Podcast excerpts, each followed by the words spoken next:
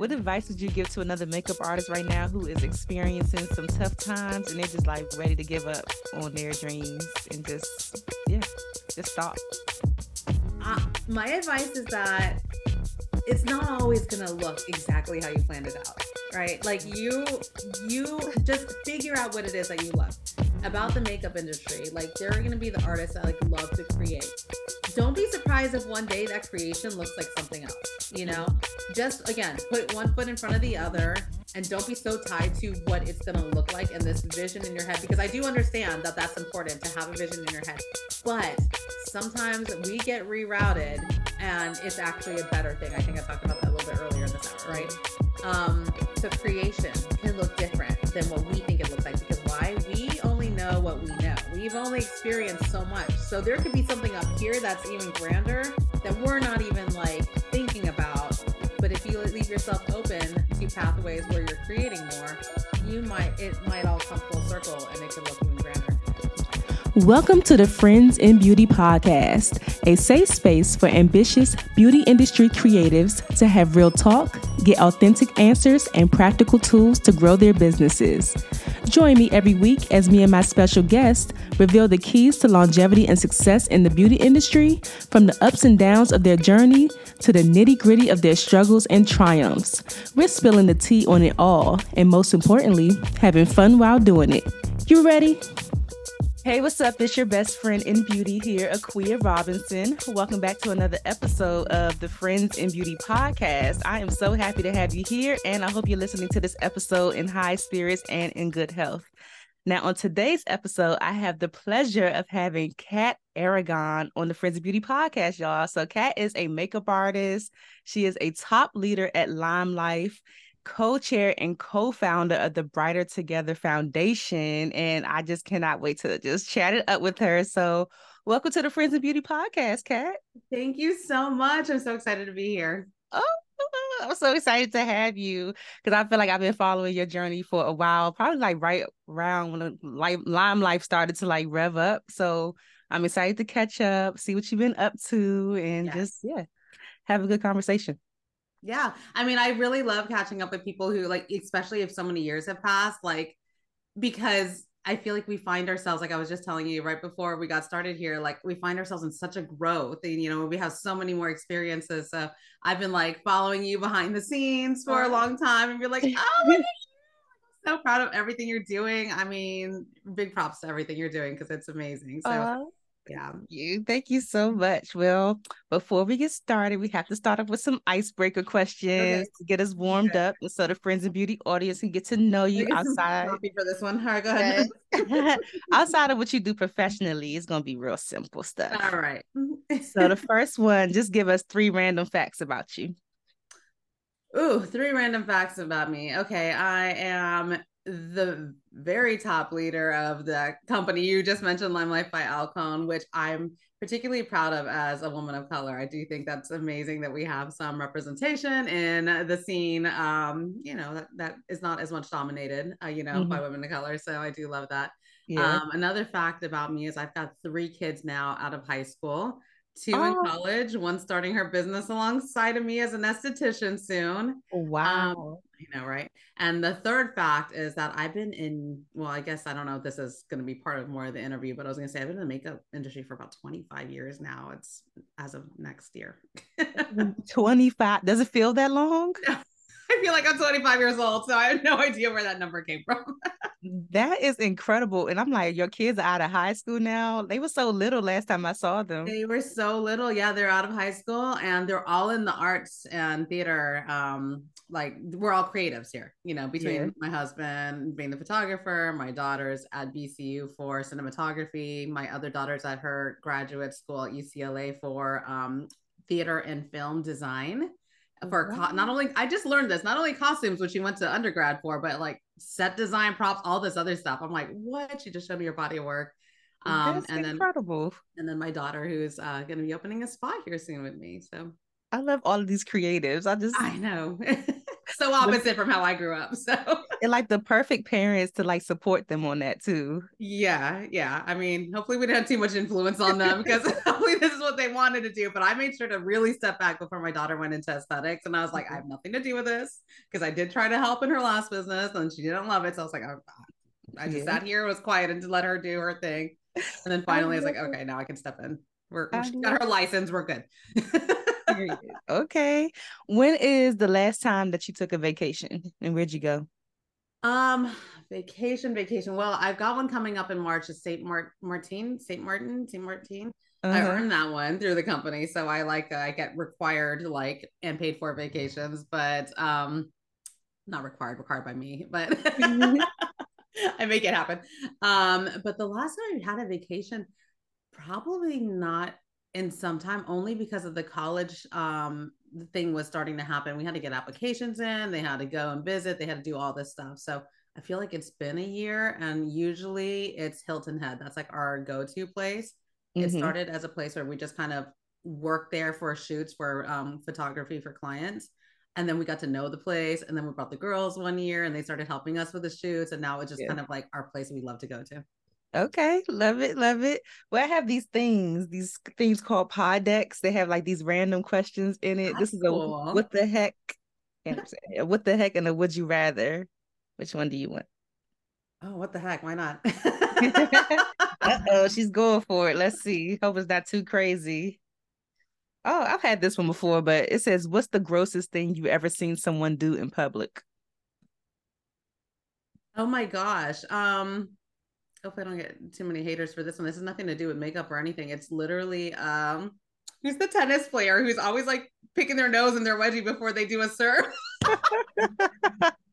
I've never seen that and I'm like, what is he doing? He's like, it's like Rafael Nadal or something. He's like a big time tennis. Player. Is that like a good luck thing for him? I, I don't know. It's like a, a, I don't know if it's a tick or a good luck thing or it's just routine. It has to do that before every single thing. He's not playing right now, but mm. I'd be like, what? And then you finally get used to it. I'm like, this is crazy that I've gotten used to this routine. It's so funny. Yeah. that is insane. I had to look look into that for a good laugh. Oh yeah, you'll get a million videos, but that's funny. What do people always tell you that you're good at aside from what you do professionally? Oh, um, that's a great question. But aside professionally,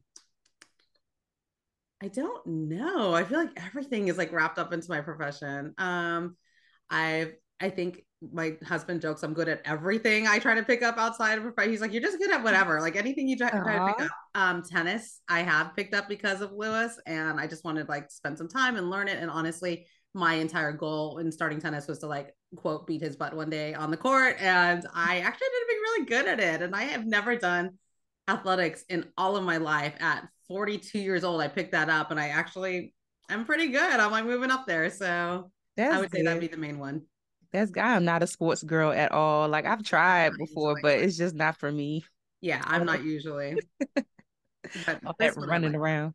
Well, I just don't like going to the gym as much and doing the repetitive stuff. So this feels like I'm always bettering myself every time I go. And you yeah. just you never stop learning in that sport. It's like I could be doing it for two years and I'm still learning something that I've been doing a little bit wrong, you know, for the last two years. I could be better. So right. Okay. Yeah. Okay when is the last time that you did something for the first time? Um, the last Any new experiences. Okay, so that has to be that last year I went and got my permanent makeup license. Oh, cool. I was the girl who would not touch brows when I first started doing photo shoots because I was so worried, or even as an esthetician, I didn't touch, I never waxed brows because I was like, I am going to mess up their brows so bad with the symmetry and all that stuff. So I let mm-hmm. everybody else do it. So the fact that I'm actually taking a tattoo needle to somebody's brow, being like, yeah, let's go. Like that is so weird for me, but yeah. it's actually a full circle moment. So I went and got my license um, last year. And honestly, it's taken until now to finally we're, not there yet with doing the services, but very soon we needed a space and we were in like an office space that was not okay for that. So, and yeah. I, I never even, I didn't want to go there until I knew we were settled in the right place that's that's super cool. I can I consider doing that, but I be trying. I be wanting to do so much stuff. I'm like, I need to get out of the fact that I think I need to do everything. Maybe I'll just have like a business and I'll just hire people that do that and they could work. But yeah, no, that's a great idea. No, for I mean, trust me, I've been there. I've I've I want to do everything. Before I started makeup, I was I, I'm actually shocked I stuck with makeup because before I started makeup, I was in college and I was um I was gonna go into catering. I was literally looking at a Johnson and Wales. I don't know how to boil a hard boiled egg right now. Like I literally, I'm like, I just like when I decided not to do that, everything like left the door. But I was gonna go into catering, hotel restaurant management, um, uh, computer information systems. The only reason I actually got into this industry is because my mom was a hairstylist and my dad came home one day and was like, Hey, Connie, we're starting a hair salon. They're opening a place next door. Kat, do you want to manage? And I was like, oh my gosh, please, because I was literally about to fail out of everything in school. So it was such an uh-huh. opportunity for me to be like, not have to tell my dad that I was doing so bad and be like, yeah, this was your idea. Yes, of course, I'm going to follow what you think I should do. And honestly, it was an escape and I ended up really loving it. So that's how I got into the makeup industry. Yeah, I love that. I, I always tell people like, yeah, make makeup for me is the longest thing I've ever stuck to because I just always like to try, you know, different things, and this is the the thing that I've stuck with the longest. So I just feel like it has so many genres and variations of what you could do. Like you said, mm-hmm. I mean, you could literally just open up an agency and you know help consult and work with other artists. Like there's just so many avenues. I mean, yep. I feel like I've done them all at this point. You know, yeah. Except special effects. I am no good at that, and I don't even do Halloween makeup for people because I'm like, I'm gonna mess you. Up. I'm that whole. I'm it's that whole. Not gonna look like the inspiration. It's gonna look like a variation of this. I'm always a skull, like every time.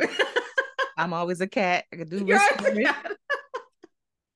and they assume they're like, you're the makeup artist in the area. Yeah, no, not so much when it comes to that. they get they get me with that too. Okay, mm-hmm. so this is the last one for the icebreaker. So yeah. if you weren't a makeup artist and if you weren't a top leader at Lime Life, like, is there anything else you could see yourself doing right now?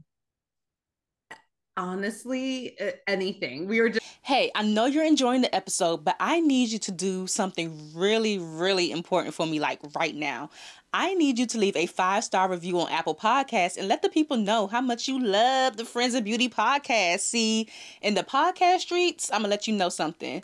If you don't leave a review, then people don't know that the show exists, and then the show won't grow. Reviews are so essential to the continued success of the Friends of Beauty podcast, and plus, I really just want to know what you think about the podcast. I appreciate all the DMs, but a five star review would be even better. I would love to read your review on the show and give you a shout out for being a loyal listener. And if it's not a five star review, don't even worry about it. All right, don't even worry. Just go ahead and send me an email, honey. We ain't got time for that. If you're watching me on YouTube, don't forget to subscribe, give this video a thumbs up, and even leave a comment to share a takeaway from something that you learned so far. If you don't subscribe or give a thumbs up, then the YouTube streets don't know that the Friends of Beauty podcast exists either. You see how this is going? This is a group effort, and I appreciate you so, so much. Okay, I'm done. I'm done. Let's go ahead and get back into the episode. Just talking about that. We're like, we don't know. Like, I just, I've always thought about that. I'm like, you know, if this didn't work out, or if I decided, like, or if I just decided not to do makeup or whatever, I I was in Target the other day and I was mm-hmm. like working um and we were putting stuff on the conveyor belt and I got my girls trained. Like they know all of the pantry stuff is going to go together on the conveyor belt. All the beauty stuff goes together so that we have our bags and we know where to bring them and some go upstairs so they're like on it. They know the food goes together all that stuff. And I was joking around. I'm like man I should be the manager here you know? Like and it's just so funny. Like I just feel like no matter where I'm in I can like work my way up, get to the top of it. I mean, even when it comes to grocery shopping. So I just, I'm not very picky. I, I feel like as long as I have something to add to a place, then I'm in a good place. Yeah, I love that. Okay. Mm-hmm. Thanks for sharing that. We're all warmed up. But speaking of, I just want to go back to you said speaking, you said that we could literally do so much in the beauty industry. Like there's yeah. so many different ways that you could go. So when I met you, you were like about to transition out of um, CNN at the time. Mm-hmm. And I came to your class. You were doing a class with I forgot the other ladies' names. There's two other young ladies, but y'all were doing like a hair and makeup class. And I it came to your class. Probably Nietzsche from CNN, and uh-huh. well, she's at ABC now, but Nietzsche and Yasmin. Yes. So, uh-huh. Yes. So I came to your class because I was like considering that at that time. Like, uh-huh. oh, maybe I could try CNN, but that round brush got me. I was like, I don't know if I can. I don't know if I could do this. Which is why we did the class because we knew so many people. We were doing the interviews and so many people were getting stuck at the hair. And I was like, all right, if we could like just break through this, so many more could get a job here and stuff. Yeah. But and I just remember being so impressed. I'm like, they literally just did someone's hair and makeup in like 15, 20 minutes or less. It was probably less than that. And and you know what? I mean, I I told you I started with my mom's hair salon and I did learn all that stuff and I'd love to do blow dries there, but my makeup was my primary thing. But you never know in a situation what's going to end up happening. So when I got to CNN, because Nietzsche had been working there for so long and had such a routine with everybody, they immediately would sit in her chair for makeup. So what did that leave me to oh, do? Okay, I'm so the other hair. artist there. So I'm just like begrudgingly going behind the head and be like, all right, we're about to do hair. And I'm like, you know, I mean, yes, I hyperventilated through some of that, but the beauty about hair is that you can like put that energy into like doing all this and curling and, and nobody would even know you're nervous. So I feel like I when I am nervous, I go to hair first and get all that like energy out. And then by the time I'm like, okay, I didn't die, we're good. Like I go into okay. makeup and I'm a lot more calm. I love it. I love that. How how long were you working at CNN? I worked there for uh between freelance and being the senior artist for about eight years. Whoa. So it was like a half and half situation. Well, did you have like an overall good experience there? You know, overall amazing experience with my peers. That was the best part was working with other makeup artists and you know being there for them the hardest part is when working for corporate you you can only go to what corporate is going to allow you to do. So i felt like i was um, very much uh, trying to be a voice for the team. And then when it was kind of like we bet this is back then so i'm not judging yeah. now i don't know how it is now.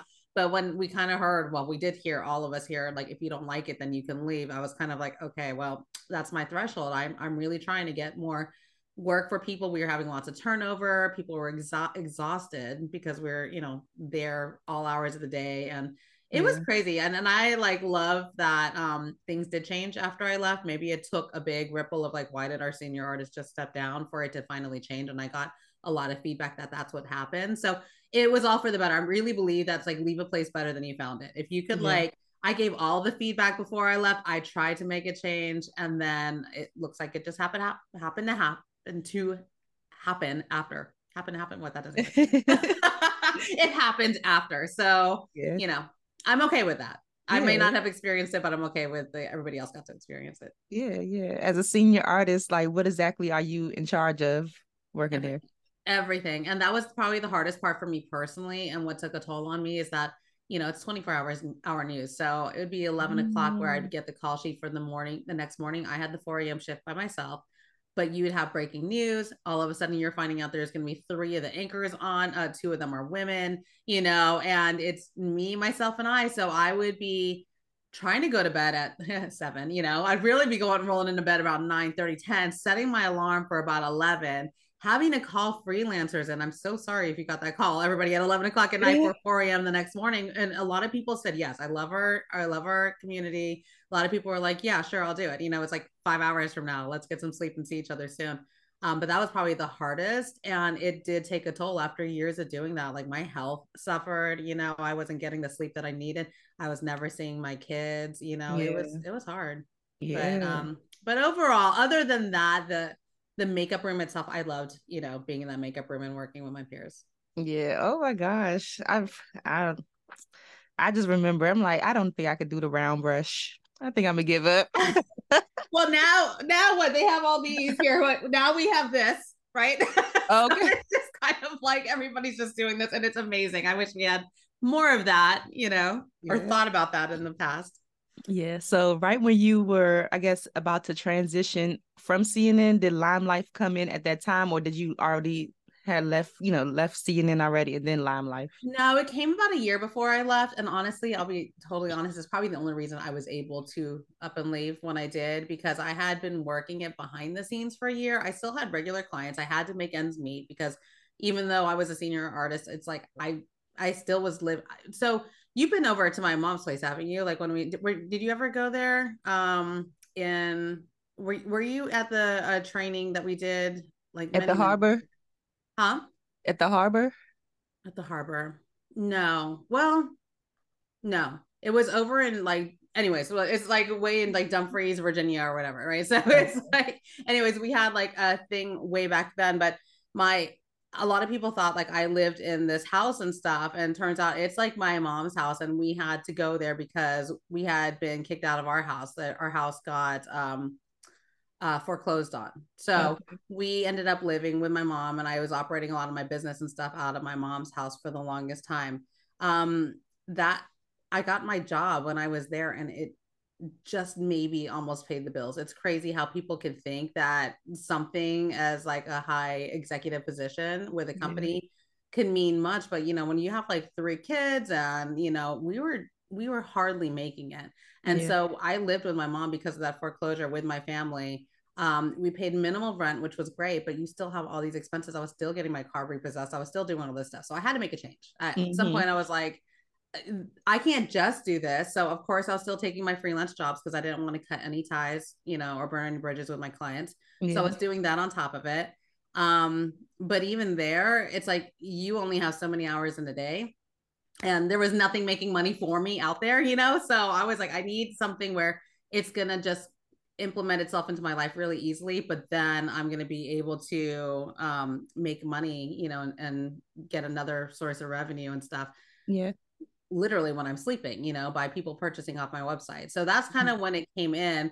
But then as word started to grow that a lot of pro artists could actually retail their own makeup, that's when it started to grow and I was able to expand my network. And then at that point, a year later, I, it was a decision of like, okay, we might be a thousand under if I do this full time, but like, what can I make up in that time that I'm not working like 60 hours a week?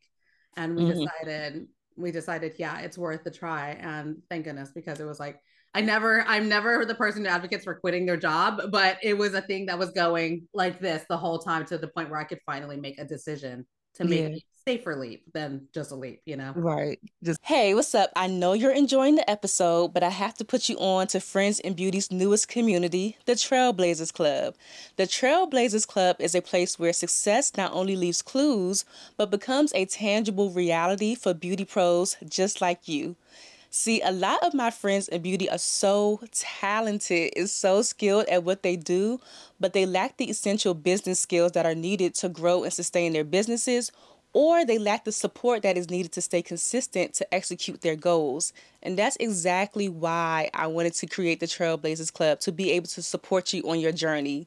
Exclusively inside of the Trailblazers Club, you will unlock expert led masterclasses and breakout sessions every single month, monthly Q&A and mentorship with me, your best friend in beauty, an exclusive and extensive network of beauty pros, support and accountability, access, unlimited access at that to the archive masterclasses, discounts on select Friends and Beauty events and classes, and so much more. And get this, y'all, it's only $25 a month. You heard that right. It's only $25 a month. But you know how Fat Joe said yesterday's price won't be today's price, or, you know, that saying, that's exactly how it's going to be. So you might want to get in while you can. I'll go ahead and leave the link down below, and your fellow trailblazers are inside waiting for you, and we hope to see you soon. Let's go ahead and get back to the episode. Cold turkey yeah, no, my husband would kill me. he was at, you know, he's a freelance photographer. He was at home with the kids majority of the time. They were much younger. Um, you know, we were living in my parents' house, so we, you know, we had to get out of that situation. So it's like yeah. I couldn't just quit. It was the one that brought in all our benefits and stuff. Yeah. So. How did you initially get connected with the company?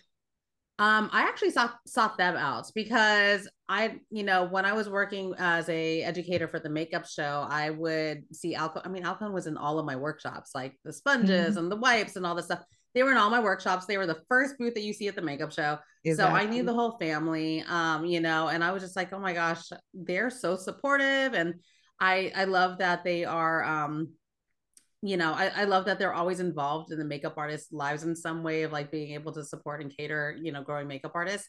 So ac- actually one of our vendors at CNN was Alcone. And actually probably still is, you know, but we got a catalog in one of the very um the box that I was ordering again, sponges, wipes, and things like that we got a catalog and it was called Alcone at Home back then. Okay. And I read, I was looking through the catalog and you know what I said? I was like, oh, that's cute. They're making their own private label line. I did that. I've been there. We were there for the Hidden Oasis salon and that's fine. But I was like, again, I already know what the products are. Like I already knew all that. So I was like, okay, no mm-hmm. problem. Like let them do their thing. That's cool. And one day it was really slow. I think it was everybody was on the campaign trail. They were all somewhere, some other, you know, state. And I was sitting there one morning and somehow the catalog made it through our purging of trash that we always do like every day. and it was still sitting there on the cat on the counter. So I was like, bored. Have you ever had those moments where you're bored and like you read every word of a catalog? Like, uh-huh. like and you circle what would I get? Like I, I was doing that. So I was like, okay. So I've read everything in that catalog and I realized like that's when you know, I saw this wasn't just their own brand that they were manufacturing, but it was actually RCMA makeup, like, you know, foundation. It was actually Kryolan's concealer. It was like stuff that I was already using in my professional kit. So I was like, okay. okay, this is different because all I know I could do now is that I have to like set up an account to actually retail this product. Yeah, I could walk into Alcone and mm-hmm. then I mm-hmm. could purchase it and pass it on to my client. But legally can you do that no but do people do it anyway yes but the way to like legally make money at this is like you have to have some sort of brick and mortar uh, store or dedicated online space where you have multiple brands like Alcone, right? Mm-hmm. And like that's one of your vendors. You sign contracts, like you're the only one who's like there's this whole thing. I did that actually um years and years before with Cinema Secrets when we had our salon when I finally like realized what pro makeup was, right? Uh-huh. So I've been through there and and then I realized, oh my gosh, but they're like giving you a little shortcut. They've already made these deals with these companies to be able to retail. Mm-hmm. And up until then, I had the experience with private label, which like I said, it was great, but when I stepped into the photography world, it just didn't measure up to what I needed it to do on set. So it was like good enough for my clients, but not like the best. I would have to bring in other products to, you know, work in place of the stuff that I was retailing. Mm-hmm. So I just wanted to streamline. I just wanted to be able to be like, yes, client, you can have this. Yes, I can use this. Yes, I can use that myself and just, you know, make it easy. So yeah, I see, I sought them out and I was like, is there any way I can get samples? I remember messaging the um the company, the CEO, uh, she Michelle, she just writes me back and I'm like, okay, can I get, you know, samples or do you have anybody here where I could try it? I didn't realize how new they were.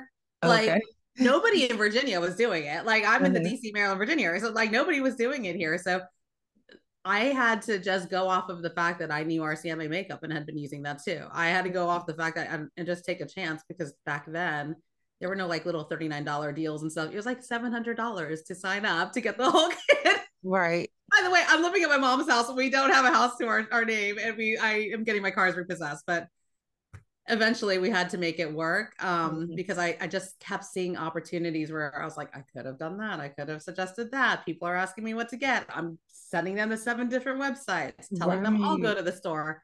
And finally, it's like I need to work Way and that's what we do as makeup artists. People always want to know what we used on them and where they can get it, and we're sending them other places. So, like, I know what Lime Life is. We didn't even tell them, but like, if if people don't know what Lime Life is, what is Lime Life, and how can they know more? Yeah, so Lime Life is actually how it started was it's a collaboration of pro makeup lines, like I mentioned, these different lines that um Alcone got with, and they asked, they're like there are a number of customers coming into our pro based store mm-hmm. and they're mm-hmm. asking for this RCMA palette, for example. And they're getting this palette of all these colors that they don't need because it's not really consumer friendly and they're right. not going to carry all the different shades and stuff. And by the way, when you do carry the shades, we know we just go and depot it anyway because that little plastic thing is just going to fall right through and pop off. Okay. So their stuff is not meant for consumers, you know? Mm-hmm. Um, not that the product isn't, the casing and the compact and all this stuff isn't. So they went to these they noticed this uptick in makeup artists sending their customers there anyway. And so they're like what if we talk to our best-selling brands like Kryolan and Dermacolor and uh, same thing uh, rcma Skindinavia all these brands? And like what if we collaborated under one umbrella and we allowed our different brands to retail to the public for the first time? Like mm-hmm. where it's outside from behind the scenes now makeup artists could actually talk to their clients and actually get the product in their hands. They don't have to carry it I don't have to carry stock. It goes straight to their their door. It for me, it was a hard thing to it wasn't hard, but at that point, there was the stigma that if you sold as a makeup artist, you weren't to be trusted because then you were just in it for the money. And what? I came from the hair. Oh, I heard it a lot, but I, and the same people I heard it from then eventually started selling it. So it was like, you know, it's just like we get stuck in these like phases and ideas of like, this is how it should be. But I also had the hair world experience. And if I didn't recommend hair products after a color or after a perm or after something, then like what was I doing to set my customer up for failure? You know? Yeah. So I think it was um it was harder for people to wrap their head around makeup being um makeup being uh, uh recommended because honestly looking back it was a scarcity thing. If they had the makeup i was using they might not come back to me. And what ended up coming out of that is that i you know i was able to give them the makeup that i was using. They trusted me more and they were actually now loyal clients. I have clients from nine years later still that yeah. still come to me for events but also have purchased something like every other month you know? Mm-hmm. so that's the amazing thing about it. I think retail is the number one thing that a lot of people miss when um, doing makeup and just like being able to catapult their business in a way that's outside of them where, you know, it can be ordered easily. You yeah. know, I, I did the whole private label thing and I, I, I'm not knocking that. I know a lot of people do it and it's an option, but I didn't want to be the bookkeeper and the person doing the logo and sticking all the dang things on the packages and all, there was just mm-hmm. so much and I didn't have a team to help me. Some people yeah. do, and that's great I wanted somebody to do it all for me. I just needed something like in a bow, send it off to them, and I get to be the recommender and the person who tried it on them and they fell in love, you know? Yeah. And then get paid for it. So why not? yeah. So how how big is your team now since you've been with the company? You know, it's it's fluctuated, but it's about twelve thousand right now. So ah. yeah, twelve thousand. And I mean, and the thing is, I think that a lot of people think like, oh my gosh, you get paid on all 12. No, I don't, that's not how it works. But it's like I work closely like with the top people that I've brought in and all that other stuff. Uh-huh. And then, you know, eventually over time it trickles down and stuff. So it's like it's a huge organization. But even yeah. within the um within the whole organization, I just never thought I saw a number, I would see numbers like this coming from the makeup show world. Um, but we have just our team alone, and we're maybe half the company or maybe a little bit more than half the company brings in millions of dollars a month in sales. Wow. Wow. It's crazy, you know, like I mean, it started with like trying to get a lipstick in the kit, you know, and now it turns out like somebody's grandmother's like whatever sister over here that I don't even mm-hmm. know is like ordering the makeup. And I love every time somebody runs into me is like, oh, I use Lime Life because I remember when we were like unheard of, you mm-hmm. know, back in the day. So that that's impressive. So what exactly is the strategy that people are what what exactly is working, I guess, as far as getting sales like this every month? Oh, okay. So that's the beauty of it is that everybody can work it differently. I I did not start this as like a social media thing. This is something I added to my kit and I actually work one on one with people and I use the product. And it's not a, it's not a thing of like and now I'm using Lime Life. Da, da, da. Like it's not that I literally, it's just like I do the makeup. Sometimes it gets brought up, and sometimes somebody asks me, like, oh, like I actually need a foundation. Don't you know, like when we're working with people, don't they just start telling you all the things that's wrong with their beauty routine mm-hmm. or what mm-hmm. they're not finding is like helping, like, oh, my concealer, oh, the bags under my eyes. So there are these just natural moments. I'm like, well, let me use this on you and if they liked it and we took off like the the patches or something like that they're like oh my gosh i love them. I'm like well if you want i can grab those for you. Like i actually have a link and you can put an order and i'll add a i'll put a cart together for you. You can take a look take out anything that you want you know but it's just like this concierge service that i give yeah. to you so it's never like a walking sale but the biggest difference was that i added it to my kit. So i had noticed at the beginning that i had a lot of crutches of my makeup kit where I was like, I don't know if it was like the thing to use at the time or what, but I had like three different foundations.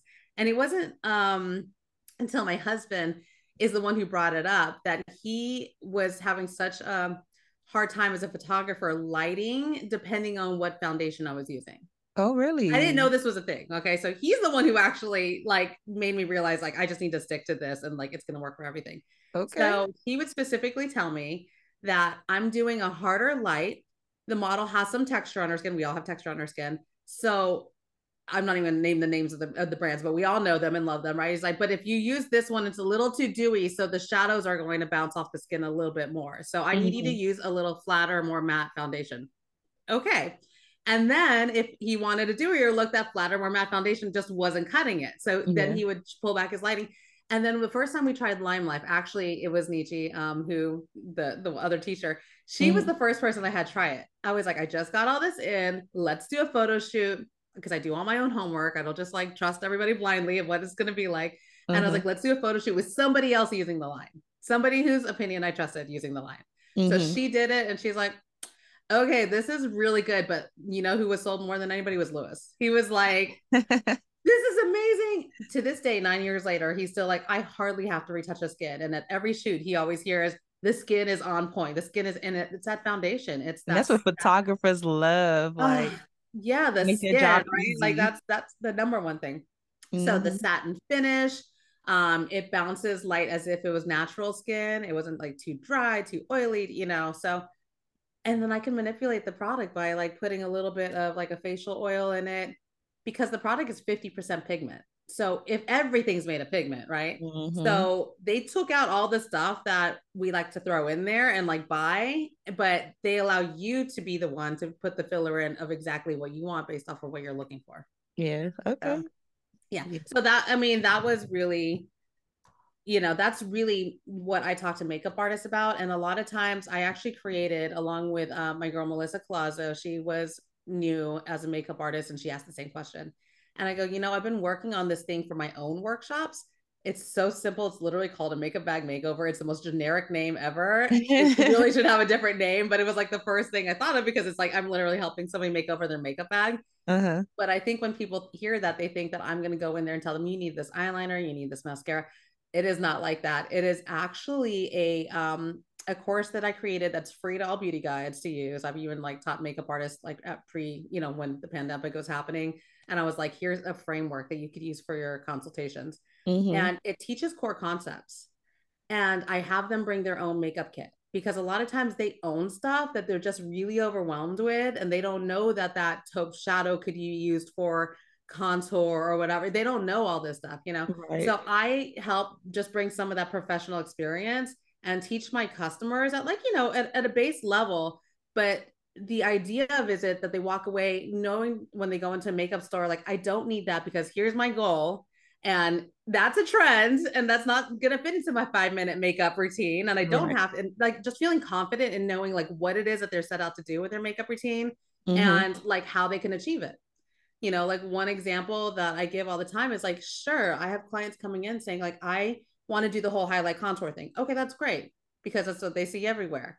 And I'm like, how much time do you have? Okay, we're talking about their kids and their five minutes, and but they don't really like to wear makeup. They're more skincare. I'm like, okay, so what you need is dimension, and that's what you're looking at. So Mhm. how can we get dimension without having to do all that? And I and I introduced to them some facial oil where they could just tap it on the tops of their cheeks. The light is just bouncing off the top of the cheek. They're gonna have like a translucent matte powder everywhere else. You know what I mean? There's different Got ways to go about getting something. And then at the end, there's always going to be holes in what they want versus what they have. And that's where I come in to be able to help them. I can love that. The whole cart full of stuff that we talked about, only what we talked about and what they need. And then I tell them, screenshot this if you ever want this in the future. However, I'll put it together for you. You can delete it, you can edit it, whatever. And then at the end of the day, usually almost everything I put in the cart is purchased, even though they say they came in saying they wanted a moisturizer or something. You know what I mean? So Right. Right. kind of just doing the work for them. And that's what's been helpful. Yeah, and I would I would imagine like people are are purchasing these products because they trust you, they trust your recommendations and everything, but I'm pretty sure some beauty guys may experience the um like the brand recognition or lack thereof. Sometimes like people are like loyal to their MAC cosmetics and yeah. you know all of those things. Like how do you um instruct them on how to like deal with people like that? They're like, oh no, I only use this product and like this is what I've been doing for 20 years and you know. Yes. No, I, I get a lot of that too. and I mean, honestly, if I'm, it's easier when you're in person because honestly, to try it is to buy it, is what I always say, because it's like you don't really understand what professional quality makeup means until you actually try Mhm. it. Like Okay. it's not going to oxidize on your skin. It's not going to, you know, it's going to stay all day long. It's going to look like skin, you know, so I- have people do what they normally do on one side, and then I'll be like, and I never force it on anybody. I don't tell them they have to do the other side with mine stuff. But I'm like, all right, show me how you do it. Just show me on this side. And I'm like, okay, do you mind if we try this or whatever? Or if they don't look like they they care what or, or they would rather just stick to what they know, that's fine too. We'll just mm-hmm. do their whole face. And then I'll show them on my face too. I'm like, okay, this is what I use. And I show them how I apply it. So again i i like never like make somebody feel like they have to have something in order you know um to love their makeup but they know that there's an option. And the very first time i ever did one of these the still to this day actually the product is over to the side. It's not displayed all pretty with gift rows and all this it's over to the side. And if they are missing something like a concealer that's actually covering or i do the color match thing i tell them i'm like just swipe your foundation right here on your chest uh-huh. And a uh-huh. lot of times it just starts getting darker before their eyes and they don't even realize it. Or it's a hundred percent different color, which is fine from the face, but at the it's got to match somewhere on the face, right? It's like right. your body has to come with your face in some way, whether it's the middle or whatever. make up a color. Yeah. So it's like, so you, you know, it's gotta like, you know, it's gotta make sense. And when they even just see that visual, they're like, okay, well, what do you have? And then we could do a quick color match with something that does match something that's on their face. And mm-hmm. then we're like, and then I show them how to apply it. So that's all taught in like the, course that I started, but coming back to Melissa, um, she started doing that and she had great success with it. And she's like, the only thing missing is that we talk about prep and you don't talk about that in the makeup course. And so it started with, um, so our six core concepts that we cover, which pretty much everything that you cover in makeup, in beauty in general, is prep, um, prep tools, canvas, dimension, framing, and a focus point. And it's really just based almost like the concept of art. And which makes sense because my very first line when I had a private label line was called Makeup is Art. And coming back years later, I'm like, that's what this should have been called is the makeup is art, like whatever, mm-hmm. because it really is this conceptual art thing. But my clients like feel like they know something when they're coming out of there. They're not just being sold to. And that's yeah. the most important thing is the value added. I love it. You have to tell us too about the um the Brighter This Way Foundation. Is Brighter, oh, Brighter Together Foundation? Brighter, yeah. Let's say Brighter This Way, Brighter Together Foundation, because I know it's like paired with a like a great cause or something like that too, right? It is. Um, so the Brighter Together Foundation has been uh that's been such a blessing. So when I got to what we consider the top of the company, which just means like the top in the compensation plan, we had like worked our way through the ranks, our team grew. Um, I actually remember talking. So uh, one of our, I don't know his title, but he's our pro makeup artist at home office, Jacob Heiser. He used to be the outcome oh, manager and yes, stuff like Jacob. that, right? So I remember back in the day when we were so small, we could have a weekly call with Jacob because he was also a life coach and stuff, you know. So we're sitting there and I'm having a call and I just reached this pinnacle of like Lime Life's compensation plan and I'm like crying and not, you know, I don't know what's wrong with me. and I'm like, and he's like, isn't this like everything you wanted? Even Lewis was like so frustrated. He's like, what the heck? Like, why would you cry? It's like happy tears. All these goals. And I'm like, I don't know what's wrong with me. And what I realized honestly was that there was just something missing. We didn't have a foundation or something of a purpose, I guess, really pulling us forward. And I feel like that was a thing missing. In fact, one of the things that I said to Jacob on the call is like, what do I need to do? Start a charity now or something? I'm like, what do I, what do I do? If when you reach the top of something, what do you do? You know? Yeah, and you um, back. You yeah. And it's like, and I know I was doing that in some way of helping people with their businesses and stuff, but I was like, there's a grander picture out there, you know? And so that summer, uh, we up to that point you get like all these different incent like we've had like luggage and purses and things like that. So i just assumed i was going to get a luggage set for senior you know director. And i go on the stage it was me and two other ladies and i go on the stage and um they're like okay here's what your present is. And across the screen it says brighter together. I think it says Brighter Together Foundation, actually. Uh-huh. And nobody knows what that means because there was no meaning assigned to it yet and I literally just burst into tears. There's a picture of me just like this, like just like bawling, and everybody else is just like, "Yeah, I don't know what this is," but it's just like instinctively, I just knew that this was something that we were going to be able to, you know, plant the seed money, whatever they were giving to us, and everything. And so it turned out that was the moment that we were tasked with finding a foundation to back up or a cause to back up, and through amazing circumstances. I don't think anything's by chance, but through amazing circumstances, um, we found the perfect um, foundation. It's uh, it's actually it was called PCI back then, but it's Global Communities, and their whole thing it, they have a women's empowered program mm-hmm. that helps underprivileged women in villages across uh, the country, not the country, across the world.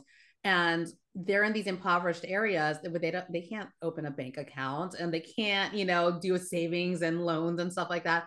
So they're actually like literally in their villages with like tin roofs or dirt roofs and stuff, dirt floors, and they get together with um, the community that we fund and somebody comes in there and trains them on like how to save, how to build a business, Wow. invest in each other. One person has the lockbox. You know, they, they come and they pay a little bit every time. So somebody has a lockbox, the other person has a key, another person has a key. It's kept under a different bed. Like it's like they all work together to learn leadership skills and to learn all of this stuff that eventually has them respected not only in their family but in their community. So they come from like, you know, not doing anything to like all of a sudden they could be leaders in their community with businesses. So that's what Mhm. we fund is like the training and the facil- facilitating of all of that. That's incredible. Excuse me. And I really love that because I, I've been feeling the same way with um Friends in Beauty too, feeling like I need to like be tied to like something that's bigger than, you know, me, bigger than, you know, the industry. And I really like that a lot. That's like really inspiring. it, it was so funny because we had a conversation right before um we we were tasked with this like who do we back up and I had a conversation with it uh, then the CEO Michelle. She's actually stepped down on a Madison who a lot of people know through the makeup show the daughter of Vinny. She's now the full sole CEO because Okay. um, Michelle has now retired. But uh, Michelle turns to me she's like have you given any thought to what you want to do? And I was like the only thing I wish is because we had some like boundaries of what we could do. I go the only thing I wish is that we could do something global. I wish that we could do something with women. I really want to be able to give back and help people who can't help themselves, but I want to teach them. I don't necessarily want to like give money. I want to be able to like help them to like literally everything I said. And like a minute later, we're at this conference that we were invited to for free. So that's why we're there. And these people come out, they were just in Guatemala. They are speaking about this program, and I'm just in full tears. And they probably think I'm the craziest person. They're like, this girl is so connected to this message.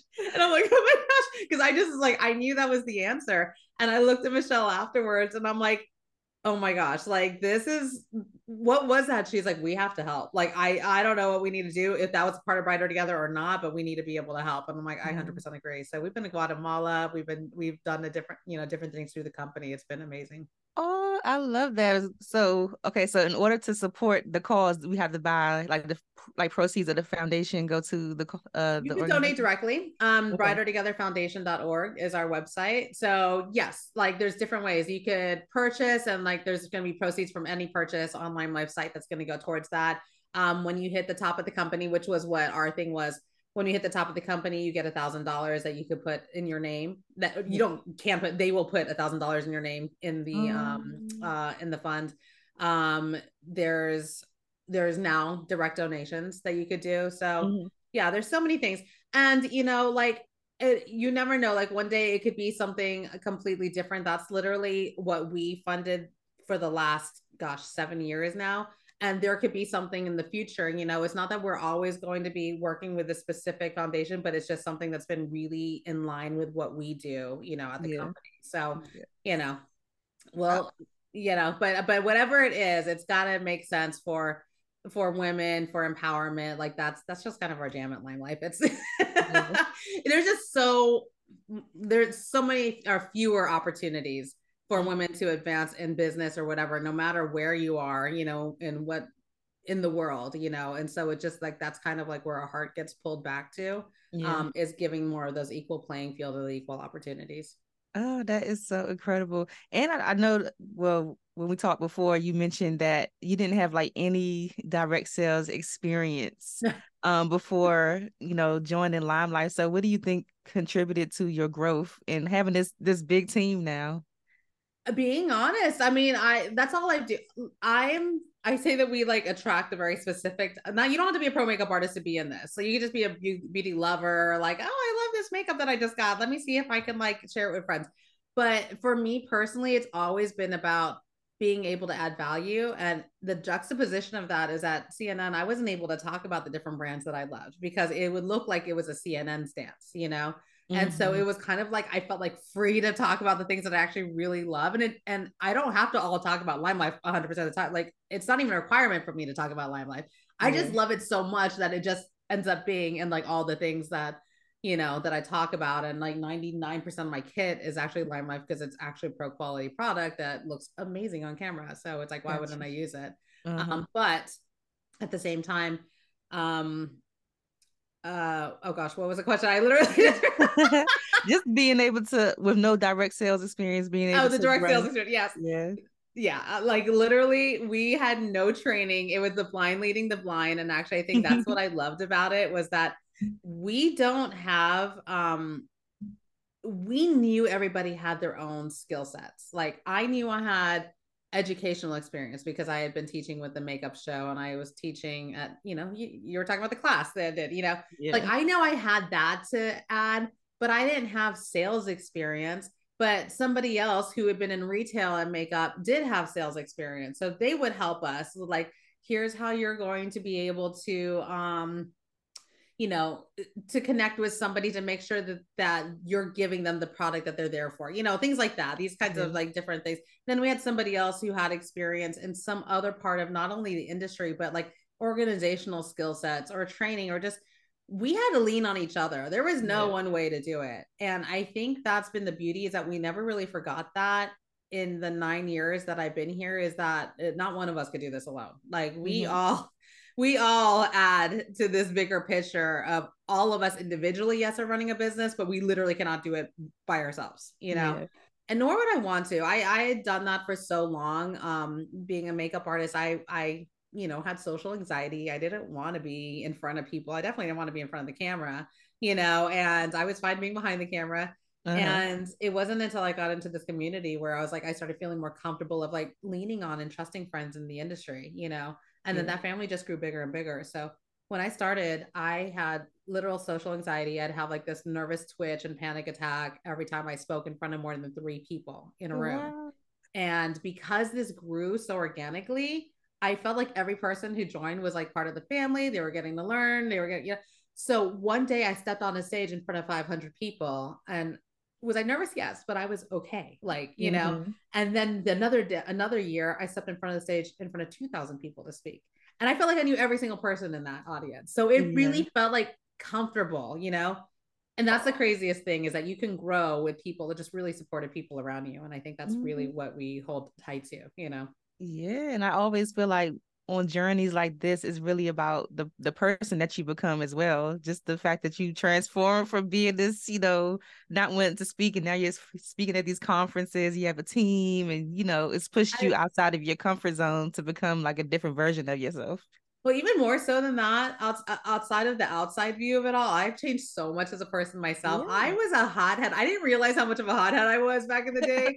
I was like typical Scorpio, like stereotypes that they're like, you know, like you're gonna be enraged you're gonna like i literally thought everybody was out to get me like you know my assistant got the same job that i had like there were just like all these things that like rub you the wrong way in the makeup industry where yeah. you're like have to protect your like craft and your jobs and all this stuff and it was it's that's when i learned scarcity and abundance i was definitely in a scarce place you know yeah. and i was like okay well what's meant for me is going to be for me and that really i didn't learn that stuff until i came to lime life and like learned from lots of different people and how they live you know yeah. and i was like okay and the minute i like kind of like let go control and just knew like i'm just going to be me i'm going to do what i do and the right people are going to come along that's when everything started to blow up you know mm-hmm. when i stopped mm-hmm. holding on so tight to what was mine and like actually started to help other people, then yeah. all of a sudden everybody grew, but I grew personally. And that that was probably the biggest thing is my personal growth. Like now I'm the person people will come to for like advice and like to be the neutral person and and I'm an empath on both sides and I see both perspectives. I'm like, who am I? Like this right. was not me. who am I right ago. now? I was like, mine, mine, mine. yes. And then aside from that, like aside from Lime Life, what is it like working with so closely with your husband with like uh, Aragon Media?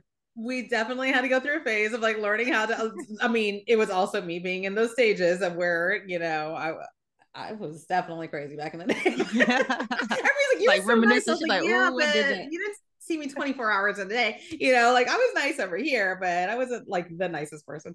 But mm-hmm. um, yeah, like my husband had to deal with me like just storming off in the middle of a shoot because I was like mad about something or whatever, you know, like I've I've been in some places in the past, but um now we we get along so beautifully. Like people actually always, in fact, we just worked with Amazon the other day. He got some headshots for executives and stuff like that. And the very first thing that people tell us when they work with us is like, how long have you been working together? Because they don't automatically know we're husband and wife oh, if okay. hasn't talked to them but they're like your camaraderie and just the we make everybody feel at ease. We are like kind of like what you said. We are like just very casual, chit chatty with everybody. um, there was an executive that came in where he has a very high status apparently, and the person talking, you know, and, introducing us was like, this person, like, you know, kid glove, this person is this, da, da, da, da, da. Mm-hmm. and I was like, okay, you know, and I'm not disrespect. I mean, I'm not saying I'm disrespectful, but I'm like, okay. In the end, I work with celebrities. He's still a person, so I'm just like, hey, how's your day? I wasn't gonna be like, you know, right. so I was like, how's your day? Everything going? He's like, oh my gosh. I was like, he's like, I'm really tired. I was like, oh, it's okay. We got something for that. And then we started talking, and he had a hangover because he was just like, you know, he, he, had a hangover, and we were just laughing about things. And then Lewis is like, oh yeah, you know, I hit up um, you should try this bourbon. Like they're just talking like normal people. I'm sure this girl was like, what the heck are you guys doing? But we had such a camaraderie with this guy because we remembered in the end he's a human being and exactly. we're not going to bring up stuff that's in, you know inappropriate but like you know not specifically professional and stuff but then if somebody is sitting there wanting to share a little bit more about their lives and who they are as a person then it's like yeah then now we can be like okay we're, we're just friends chit chatting and getting a job done you know yeah absolutely. and i think that's what people actually appreciate about us when the first thing I would learn in probably business school is not to ever be somebody that is a human that like, you know, but you know, I think times have changed. I think we all know like it's better to be human than a yeah. robot, you know? Absolutely. We had enough robots on the, yeah. On the yeah. So we just we're just everybody's friend and and so it's great working with him because we both have that same outlook we can finish each other's like literal sentences and like i we know when we're scrolling through a bunch of pictures that we took that we but we all even including the client we're so in sync we're like that one you know like we know exactly which one is the killer shot out of all of them mm-hmm. um yeah it's it's just really great but everybody says they feel like they're working with their best friends or with family you know when they work with us that's nice. And then your daughter's about to start her aesthetics business. She's about to start her aesthetics business. And um, I haven't like I don't know when this comes out, so I haven't said anything quite yet about about this situation, but we may have found a place. Actually, I think we have found a place. I'm, I'm just saying we have found a place. we have found a place. um, and we went to go look at a space for her. Um, and for myself, I was gonna get back not so much into the facial side of things, like that's her jam, and she got her master's license, esthetician's license, and stuff. So she's gonna take care of all that but I would have like a little makeup thing there if they needed that. Yeah. Um, but then also start on with my permanent makeup stuff that I mean I went to school for, so I finally could settle into that. Mm-hmm. However, when Lewis came to visit with us, mm-hmm. right around the corner was the not even looking was the ideal space for a photography studio. Wow. And so it's family like, thing. With the like with space for like that's my jam. I'm like the studio makeup artist and I, you know, and I was like, but I can totally help where needed in a spa situation and things like that. So to be mm-hmm. able to possibly have two places and walk between both with my main station being at the studio is going to be like a dream come true because yeah we she'll be out of the house and making her own business and doing stuff but at the same time we're still like let's meet up for lunch at the restaurant down here so. That's that's so, that's so cute. It's ideal yeah. So would you say that Lime Life um like changed the trajectory of your life like going from like foreclosure repossession and then now to the you're in now? 100% um if it was not for Lime Life I, we wouldn't even be looking at two spaces at one time. I've been reading so many articles where people are like, do not start a business right now. This is the worst time to start a business. And I'm like, are we crazy for like not picking up one but two leases? Yeah. And the truth of the matter is, it's like, it's so nice to know that because of this extra brand that I've been able to focus on working with a network that is coming to me for me because that's the other thing is that these places are not like in a retail shop eh, shopping area where people are walking back and forth and that's what we're going to rely on mm-hmm. we're relying on the fact that we have a network of people who trust us, who have referred us, who whatever. So it doesn't matter where we go for either of these spaces, they'll go there because we're there, you know. And I wouldn't be able to do that if I was working full time in a small room, you know, catering to the same people every day, you know. Mm-hmm. So it's it's been really great for the connections. It's been really great for I mean financially, like we're now I'm sitting in my house that we built from the ground up two girls through college never had to take out student loans like we're in a mm-hmm. good place where it's like i'm able to now focus on you know our empty nest stage of life me and lewis and that's why we're like after all these years of working together now we're like instead of sharing a studio or like you know just going on the road with us our camera and our kid which i have no problem with and we'll do that still do that like now we can actually like plant roots in a place that's ours, mm-hmm. you know, Aragon Studio. So and you're still young. Y'all could go on like vacations, y'all could travel. Y'all could... And that's the plan. Like I was just looking at my at my calendar. I was like, dang, I'm gonna be like in Austin next month. And then, you know, we're in New Orleans right after that, possibly Paris. We're going to like by the time this goes out, it's probably like we've already done, you know, a lot of that stuff. But it's one of those things where um I I think that's also what I love about this is like I'm I'm what's that quote that they say? It's like get a job where it never feels like work or something. I don't know what the exact quote is, but mm-hmm. I feel like because a lot of my job has a lot to do with doing trainings or learning, honestly, also learning in different areas, I feel like I'm always on vacation in some way, you know? Yeah. yeah. it's like it takes me I to all that. these areas I would have never have gone to. Uh-huh. And it and it's just such a great experience. It's not just the people, but like Lime Life really likes to do it right and like you know bring us to great places and and experiences. So i don't know mm-hmm. i just i love being able to take part in all of that. Yeah. i don't think that would happen honestly on my own. Me and lewis were such homebodies. Like i think that we would stay here if we had a choice between you know talk about this or that going somewhere or yeah. staying. Put we'd probably be at home and going to like the korean barbecue restaurant down the street. Like that's like our jam you know but mm-hmm. okay if we're gonna go travel it's like let's go ahead and go here with um with this group yeah, for sure. But like when you were going through like your financial hardships at the time, what what kind of toll did that take on you personally um where you were in your business? Because I know sometimes um just the way that social media is, like you said, the perception, like people see you in this house, but they think it's like your house, but you're like in your mom's house. So just the perception of trying to live up what people expect of you versus like yeah. your reality. Like what is that battle? It was it was definitely a hard battle. I actually didn't like let people know that I was in our mom's house, my mom's house, until mm-hmm. I felt like I finally made a dent in being able to get out of there. And I didn't share it like when we were like, okay, we already we already did the thing, and now we're moving out. I I do believe in sharing part of that journey and just being vulnerable and real with people. Mm-hmm. I do feel like it helped a lot of people who maybe were striving to be in my position to know like not everything is cracked up of what you know, like the highlight reel looks so amazing, but it's not always cracked up, you know, um, or it's not always what it looks like from the outside, I'll say. Mm-hmm. Um, but I did start to open up about how we have been in a place where even at my mom's house where I was paying like maybe $1500 a month for rent and all utilities included and all that other stuff I was still getting my car repossessed and I was working 60 hours a week and I was still like we were like so far behind yeah. on payments for a lot of things. Um which is why I had to add something in. It was a desperate situation. It's not like I just woke up one day and I was like, "Oh, I definitely want to join something that I could sell." You know, it was mm-hmm. like it was like I need to do something because we're literally falling apart and everybody thinks it's great. So what's the easiest thing I could do? Well, maybe just add something to my kit that I'm already going to use anyway. Like it was just the most simple step, but it was the yeah. most obvious step that I was yeah. ignoring.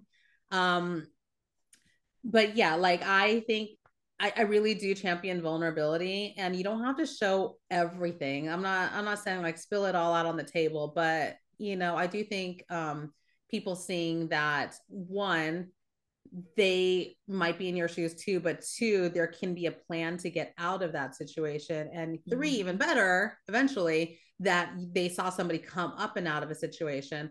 It's inspiring. I get, you know, a lot of conversations that I get into are about like people doing something because they saw that I was able to do it. Mm-hmm. Whether it's financially or whether it's they came through um, they're going through social anxiety and they're having panic attacks all the time and they remember me from the days where I was going through that. Right. Um I, I mean I hear it from my girl Bethany Town. She's like one of my my favorite friends ever and she'll be uh-huh. like I still cannot believe like She's you were out there speaking, now because she's at Lime Life too. So she'll be at a conference and be like, "You're out there speaking," and I'm like, "I remember you like having panic attacks when we had a class of ten people at the makeup show, and I'd have to like go and like the um, equivalent of CBD oil back then was like the rescue remedy at the natural food store.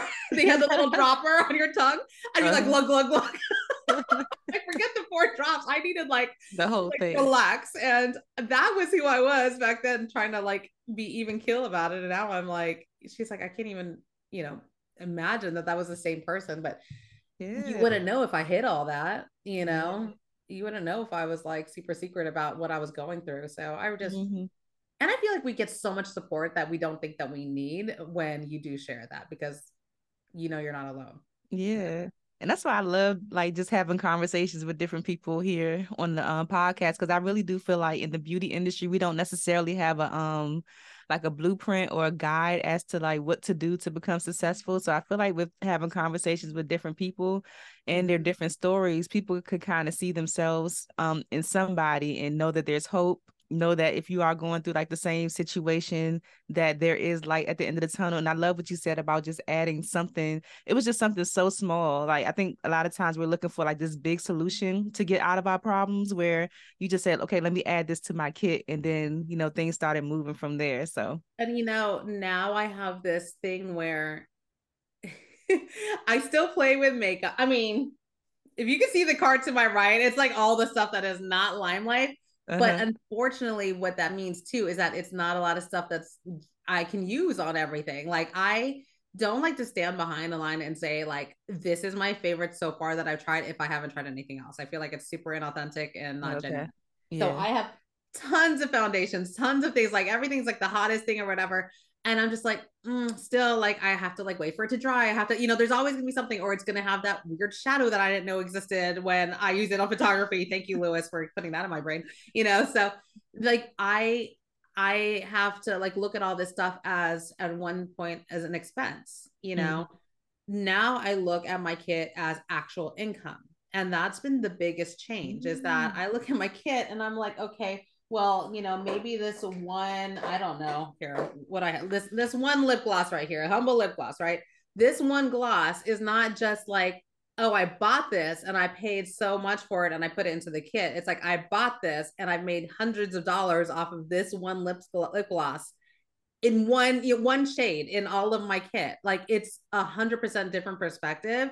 And yeah. so it's like now when I purchase something for my kit, for a lime life or if it's like makeup remover that i'm going to ask my clients like i just know that that's going to be a return on my investment. After selling three or four of them it's yeah. like basically it was free. And then on top of that it's just going to keep coming. The reorders come in. We have auto ship. Like it's just one of those things where hundreds of dollars off of one decision to add one lip gloss in. So imagine a whole that's why now you know why i have an entire kit of it because i'm like if it works I'm not going to put stuff in my my stuff that's not going to work. If yeah. it works and I know I can get a return on income, you know, a return on what I invested in it, then it's a no-brainer for me. Mm-hmm. And actually at the makeup show we have these shirts this is now that you're done spending all your money, let me teach you how to earn it back. for real cuz I mean I remember the very first time I went to the makeup show, I was there for like an hour and I was like, "Okay, where, what did I buy?" cuz like all my money is gone. and, and that was and that's exactly what my where I was when I first started too. I remember when I called the CEO and I was like, "Oh, you don't have anybody here who sells this, and can you just send me a kit?" Because I was so used to as an educator, people just like getting kits and free product and stuff. And what I mm-hmm. realized is that when I didn't have a like skin in the game, like they say, or I didn't have, I wasn't tied to the investment yeah. that I kind of it just fell into my graveyard of makeup and it was like mm. in the mm. corner mm. and you know I, I didn't have a business sense about it you know so yeah. it was just like oh whatever but the moment I had to put down all that money by the way it's not that anymore now it's $39 but mm-hmm. it was what I had to put down an intentional $700 to get the entire line because that's the only way they offered it back then it was like mm. a buy-in um you know you need to make something work when that happens. So mm-hmm. I, I'm glad I had that opportunity. I'm also glad people don't have to do that now, but I do think that helped me a lot to look at things in a very different perspective. Like, how do I make this really work for me? Instead of it being an expense, I put it in the other column. This is income. This is not an expense. Yeah, absolutely. Dang, Kat. So at the end of the day, like, what do you want your legacy to be with um with the industry in general, with Lime Life, beauty? Have you thought about that? Yes, actually, like, I mean, I haven't thought of it in those terms, like legacy specifically, but I'm really big on. Uh, we actually have a group within the company, which I really love about this company. It's probably like one of the biggest ties for me to this company, but it's called On the Rise, and it's actually um, a very focused look at beauty in in a diverse industry, you know, or in a non-diverse industry, I should say, uh-huh. or beauty for women of color. So that's the thing is that you know years and years ago, we started having conversations of what was missing. And um, my girl Felicia, she like reached out to the CEO and she was like, we we need more here. Like we have 10 shades of foundations, we have, you know, whatever. And that kind of started a spark of you know, corporate really working with the field to really listen to what we needed and to start to have conversations so that we could Im- implement things. From that conversation, um, they hired Danessa, Danessa yes, So they hired her.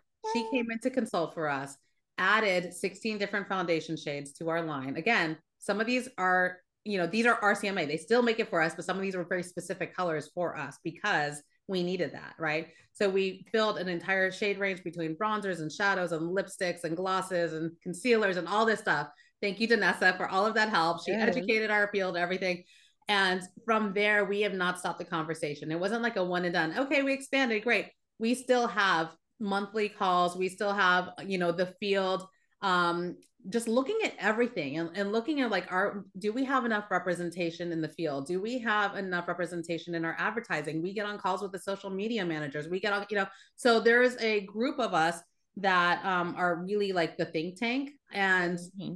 that is super important to me like i i could not be aligned with a company that doesn't have inclusivity at its core it doesn't have a diverse you know um, makeup line i can't like in fact so much of our of our shades that we have more than half of it can be used for people who identify as women of color because mm-hmm. or people of color honestly yeah. so it's because it's literally opposite in so many lines where you see the majority is lighter to medium skin tones and then you've got mm-hmm. like this small you know fraction of product that is deeper in tone like yeah we got 34 shades and more than half of them is for women of color so mm-hmm. it's it's pretty amazing and so that is like in terms of legacy, I feel like and that didn't start at Lime Life. That's always just been a thing that that I've been very passionate about. I remember I was thinking about this this morning. I was like, I remember in high school, I was like advocating with, like, with groups of people going to classrooms and talking about this. You know, uh-huh. so so that's always just been at my heart is just making sure we we do better because we can, mm-hmm. um, and and telling people like, you know, you're seen and like, you know, we're gonna do what we can on this side of the industry to make mm-hmm. sure of that but the other part of my legacy, honestly, is just really helping people come over those um I don't know, like those those roadblocks. I feel like that 100% of the time, no, 100%. So many times in a person's career where they just kind of fizzle out or they just stop and give up. And a lot of it has to do with things that they just never really personally um they never personally worked through and mm-hmm. i don't mm-hmm. mean like in in a therapist kind of way but it's like it, they've never personally worked through um oh here let me let me go back let me go back because i do want to i i do want to explain something um okay so scratch that a lot of times we have roadblocks that can be worked through in knowing a few simple concepts. And that's kind of what I really love to teach people. There is this book, and it's called um, Three Laws of Performance. Have you ever heard of that? I haven't. Okay, it's a really great book, and actually, we learned a lot of this a lot at the beginning of my uh, time here. But it's called the Three Laws of Performance. It's not like a network marketing book or anything like it's like literally a business like fortune 500 kind of book and stuff uh-huh. and the three laws of performance is a lot of times the first one is what we find ourselves in where we live into a default future, right? And the default future means like, I can't do that because I've never done that. Or, mm-hmm. you know, and, and they don't see themselves in a place of like growing. And we talk to ourselves like this all the time. And that is one of the biggest roadblocks in business. It's not a product, it's not a company, it's not a compensation plan, it's our own self belief and mm-hmm. knowing like, you know, if you speak that you can do that, which is what I did at the very beginning, then you're going to believe that you can do that. At the very yes. beginning of Lime Life, no evidence whatsoever. I was like, this is going to be big one day. I didn't know what big was. I didn't have to define it. It wasn't a very specific thing. I just knew it was going to be bigger than me. Yeah. And because I worked every single day knowing that, it just started to propel me into this future where that became the reality, you know? But if I said, oh, I can't really do that, which is what I hear a lot, or, you know, I don't know this is going to work out or this, that, that people stand in their own way, you know, yeah. and so then it won't work out. And then it won't work out. And then the other thing is like we learn about in the laws of performance, um, you know, that we have our own rackets. We have our things that we stick to um, because it makes us feel, it may not make us feel good, but it makes us feel cozy because it's what we know. So mm-hmm. we wrap ourselves in this blanket of like, I can't do that because, da, da, da, because like it makes us right when we believe like that, you know, we believe whatever it is that we're telling us, and then we don't have to deal with the thing yeah. on the outside, you know. So we build up these rackets that are excuses, really, you know, and um, we learn how to recognize that for what it is and how we can be responsible, you know, for what we bring to the table to help fix that instead of just living in that cozy blanket under it. And then the mm-hmm. third thing is really understanding, and this is probably the most important thing, and it's really understanding that everybody's experiences are different. And I think that's probably why I became like a mediator to so many people, is because I can never tell somebody that they should think a certain way if their experience in life has never brought them yeah. to the place where they would know how to think that way. Exactly. But what I can do is share my experiences, educate people, and allow them to start to see the humanity on the other side of like, okay, maybe what they're they're thinking or saying or doing is definitely not ideal they probably don't have any other experience you know and how can i be somebody who helps educate and then take it or leave it for what they you know pull from it but the thing is that we're all doing this dance with each other. We're like, somebody here has their set of views and somebody here has their set of views. And we're like, just, you know, we literally are not relating. And so I, that part was the biggest part for me. And I think probably the biggest part of my legacy is just always knowing that I see everybody for where they're at. I may not agree with everybody for where they're at. And mm-hmm. it's okay for me to remove myself if I don't agree because it's not healthy. But at the same time, it's like, I don't just put it on them like they are A, B, or C because they believe a certain thing. Like they, it's more like, okay, yeah, that.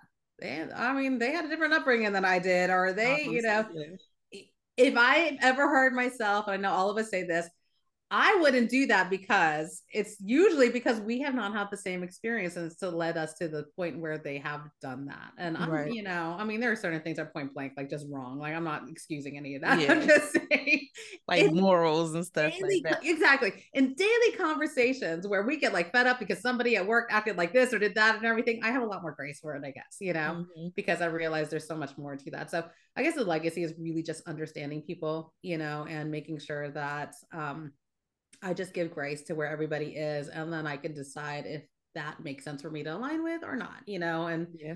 and not make it my problem. That's a long answer. You can cut all that down in one sentence, really, but you know.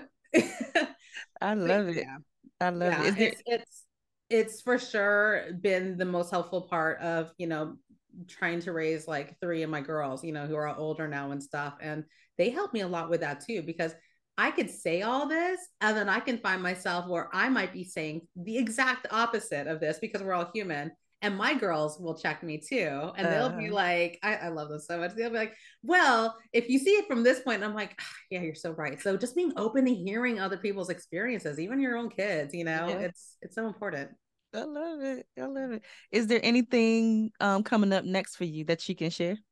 Uh, just two whole businesses that we're about to launch, launch when everybody else is like, don't ever open a business. You know, I'm like, I don't know. I, I think we're ready. You know, what's funny is after all these years, you know, it just took now. We've been, I've been working with Lewis for like what, uh, gosh, almost like 15 something years. Like he started photography after I started in makeup and stuff, but uh-huh. I've been working with him for over a decade, maybe even two decades at this point. I really have to do the math because that's such a big gap.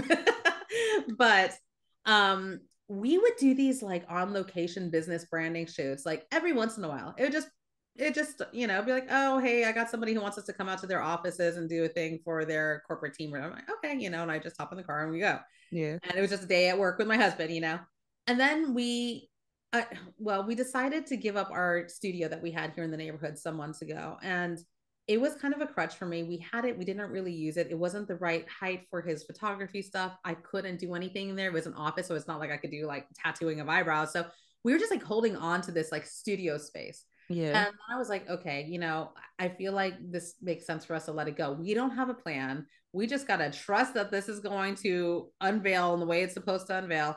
Um, so we decided to pick up more on location stuff because we went and did one thing and we're like, this is fun, but we work for two hours. Our client's super happy. Let's go to lunch. Like, we're like, why don't we do this more? You know?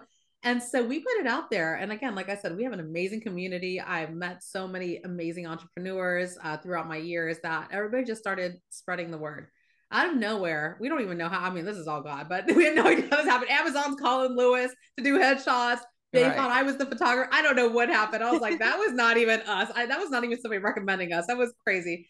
All of a sudden, he's doing headshots for that. He's getting calls everywhere. So we all of a sudden found ourselves not needing a studio and being me going back to my roots, just bringing my kit, not having a safe, comfy place to like set up my stuff, bringing Mhm. my kit, him bringing his gear, and we've been loving it. And then we found this other space. So the next project is like marrying both of those worlds. So we are still Uh-huh. definitely going to be on location doing all this stuff because we realize how much we love that. But it's nice to be able to have that space.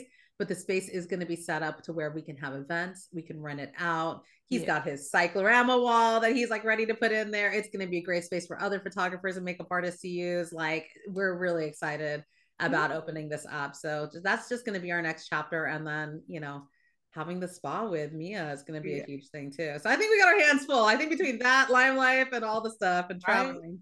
The year's looking bright. The yeah, year. and busy, but yeah, bright and busy. busy, but you know, it, but all stuff that we love so much. And we're going to be able to connect with so many more people. So it's going to be great. I love it. This has been such a great conversation. Like I can't wait to. I, um, I feel sorry for you having to edit all this down. Oh no, so I let it go. I let people because I'm the same way with podcasts. Like I love listening to podcasts. So if it's something that's like long, I just come Mhm. back to it. Like I, I finish it. So I let people do the same thing. Like they're gonna hear this whole conversation. Oh my gosh. But the one part where I'm flubbing up, I'm like, I don't even know what I'm saying. It'd be like that sometimes, but that's life. It's real. So it's so true. yeah. Before I let you go, lives. yeah. I know. Actually, it's funny because, and everybody's like, I don't know how to do what you do. I don't know how to like, you know, speak on lives. I'm like, have you watched one of my lives? Like, I'm the one who doesn't know the actual cliches. I literally will mix two cliches together all the time.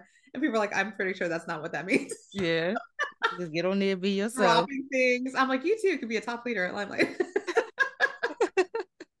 That's so funny. Oh my God. Well, before you, I let you go, I have to ask you the Friends in Beauty rapid fire question. okay. All right. Ready.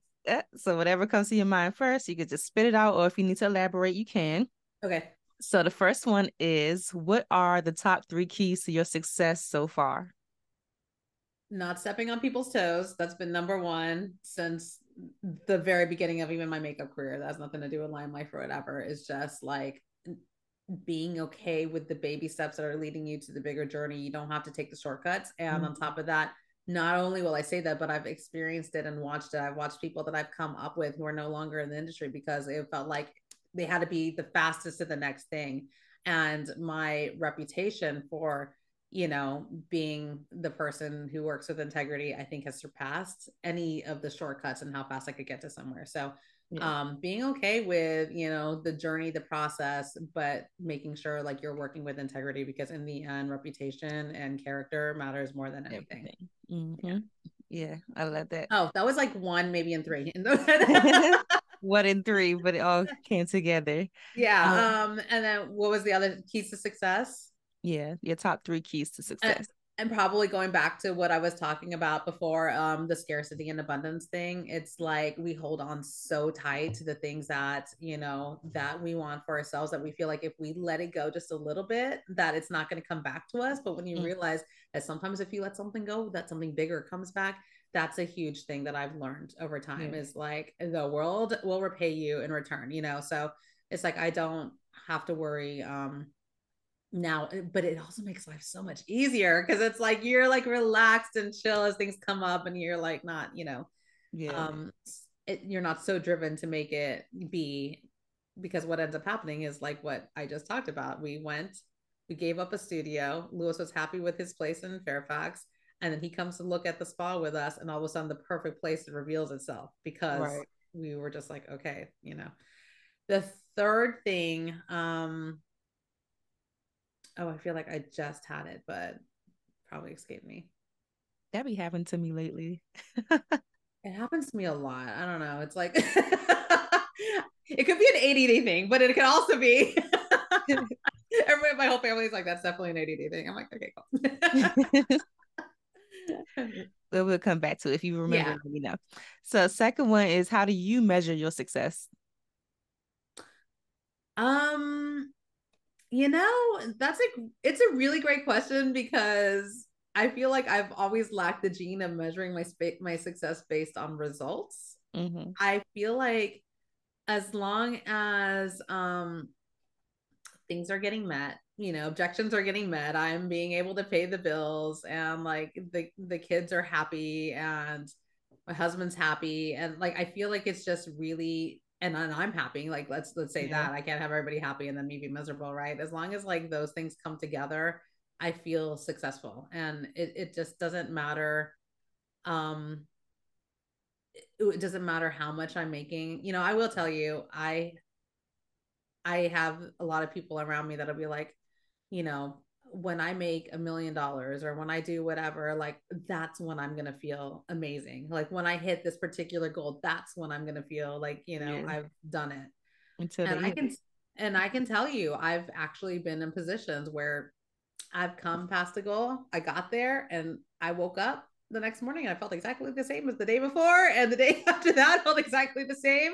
And yeah. it wasn't about the dollar amount in the bank. It wasn't about any of that. It was about like am I just progressing and learning and growing and helping others? Like that was it. It never like came down to even a number of how many people. So that call that I was telling you about with Jacob, like when he used to do the life coaching with us, it would drive him crazy because I know I'm like rare, not rare. I know a lot of people feel this way, but I know I'm rare in the way that I like goals just go over my head. It's more so a faith that I'm part of something bigger and then i just take a step forward each day to get towards that mm-hmm. and i'm mm-hmm. like happy with it you know as, as long as i and, and, and if it falls backwards then i'm like okay reroute and you know and i get back up and do something else but yeah yeah i think as long as i live in that space then i'm happy yeah, that's success for me I because it. I know I wasn't always in that space. I was like frantic and panicked and everything else. So, mm-hmm, mm-hmm. what's the best advice you've ever received, or a piece of advice that's always stuck with you? Um,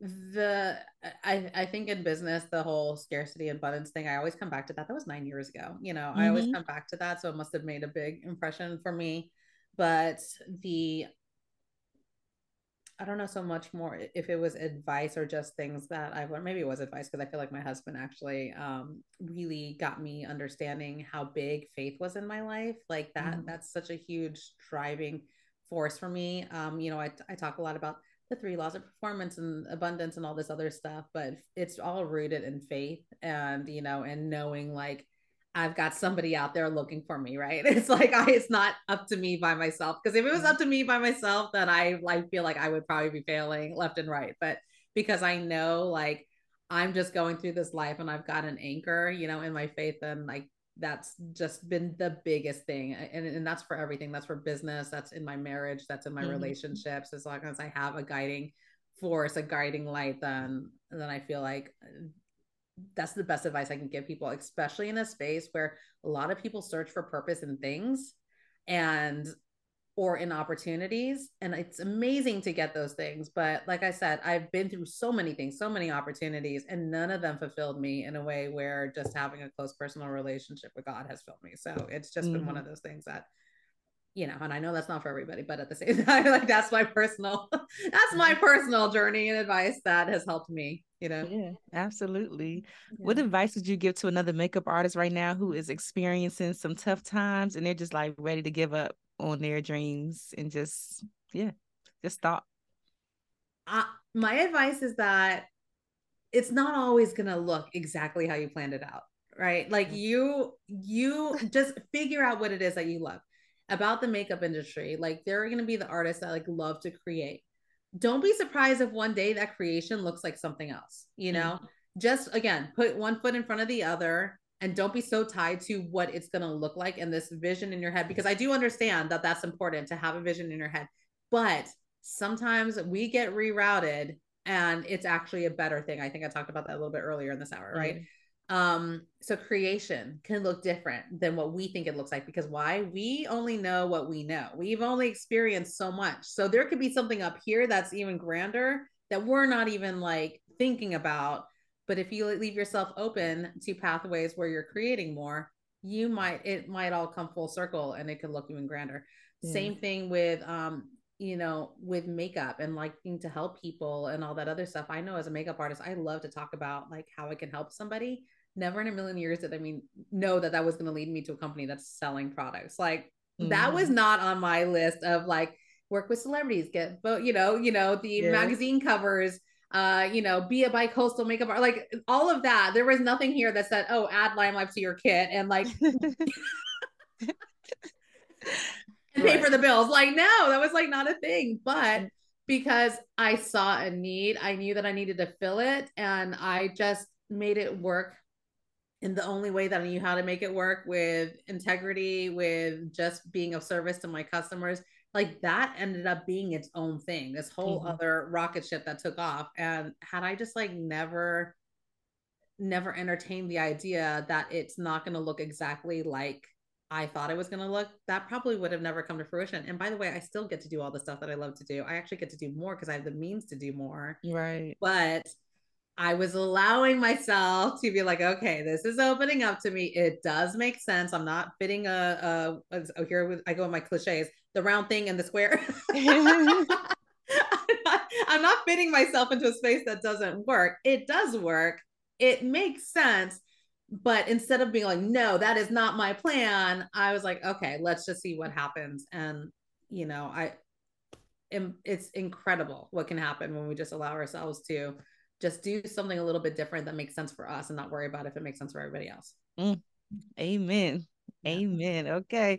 What is a resource that helps you or has helped you in your business that you could share with the Friends in Beauty community? A resource, like, as in, Business, makeup, personal. I don't know if you use any, I don't know, a resource, a software, a book, uh oh, Canva. No, okay. okay. I feel like half my memes and stuff are about Canva. It's funny. I um I used to actually, you know, take a lot of time to um do a lot of a lot of my work and everything outside of Canva and work with a lot of people to create things which I still understand the need for, you know, experts to do their thing too and there are certain times but there are times where I just have like a minute where I need to get something done and out and Canva is a huge thing. Another thing that I really love um is uh things like chat gpt like you Mhm. know openai.com like those things are super important to me um because i am all over the place so i could literally be like just uh, type me out a list of viewpoints and a list of things based off of all the junk i'm about to feed you like i'm like my paragraph is this long and then Yeah. like well here was here's what you're trying to say Like, thank you so much Yes. like so ChatGPT is a huge thing um for me, but that's really just to be like, I want to do and and it's not really so I don't really use it so much because I'm not in a space where I'm doing like word for word stuff, but it's more like to organize my thoughts. So that's Mhm. been a huge thing. Um, like how am I going to lay out a PowerPoint pres- presentation? And it'll be like, well, on page one, you could do this, and page two, I'm like, thank you, you know. Yeah. Um, the other thing that I really love because I do a lot of live videos, I have to be edited down a lot is Descript. I don't know Oh, you've okay. yeah Mhm. descript is um because i work on computers a lot of the time like the setup is through a computer and i like to be able to take whatever live or you know whatever zoom i did and put it into descript and it just immediately will take out all the ums and ahs and the filler words and the two Yeah. second gaps and i can edit it by the wording versus editing it by the The, the, clip, like the footage yeah. yeah Mhm. and I can like literally take out full sentences, paragraphs, and it just like looks like way more seamless. So I love it. I realize I say like a lot, and you'll see that in the script. It's like like like like like. I say like a lot too, but I'm just like, look, I'm just like, that's just like how I like talk. So so you you can shock yourself with Descript. You're like, ooh, look at me, like not even using this this word or that. So it's um I do love I do love some technology. me too. Okay. Yeah. Well, the last one, I just want you to fill in the blank and just say, my name is blank. And the key to longevity and success is blank, whatever you think it is. Ooh, that's a hard. You said just the last simple one. Sure. Okay. The biggie. My name is Kat Aragon, and the key to longevity and success is hold on. That was a practice one because I have to actually. I love it. okay. My name is Kat Aragon, and the key to longevity and success is being grounded in your faith.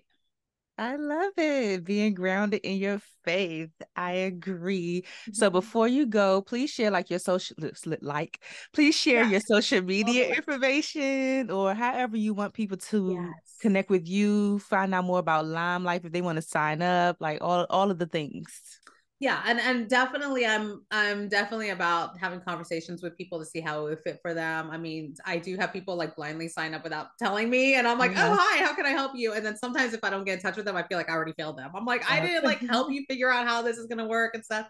Um so i would love to have a conversation with you as far as uh adding you know this to your kit or even mm-hmm. if you're not a makeup artist in particular but you just like love beauty people are always asking you about your makeup in some way or your skincare yeah. routine because you have amazing skin then uh you can go to See join dot, yeah you can go to join.kataragon.com that's where i get that uh where you can get that information um and they'll tell you how to sign up what you can add on and all the goodies the um social media, I try to keep with at Kat Aragon, K A T A R A G O N on Instagram. I think I did threads for like two weeks. Me too.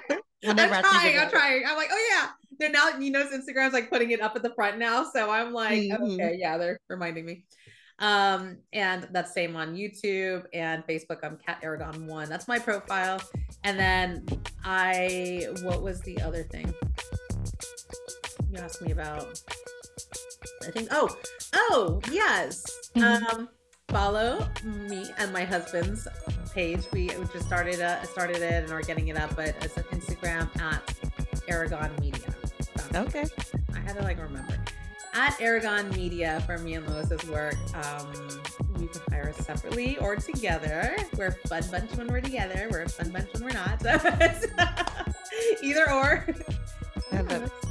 And I'll leave everything down below for y'all. If you didn't catch it, it will be in the show description. But thank you so much, Kat, for doing this. Thank you. It's been a pleasure.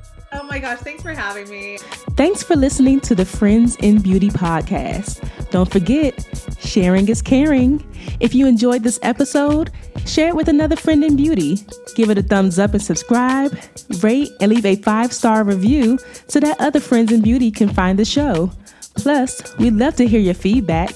Connect with us on all social media platforms at Friends in Beauty, hashtag Friends in Beauty to join the conversation, and join our Friends in Beauty Facebook community to stay connected. Talk to you soon.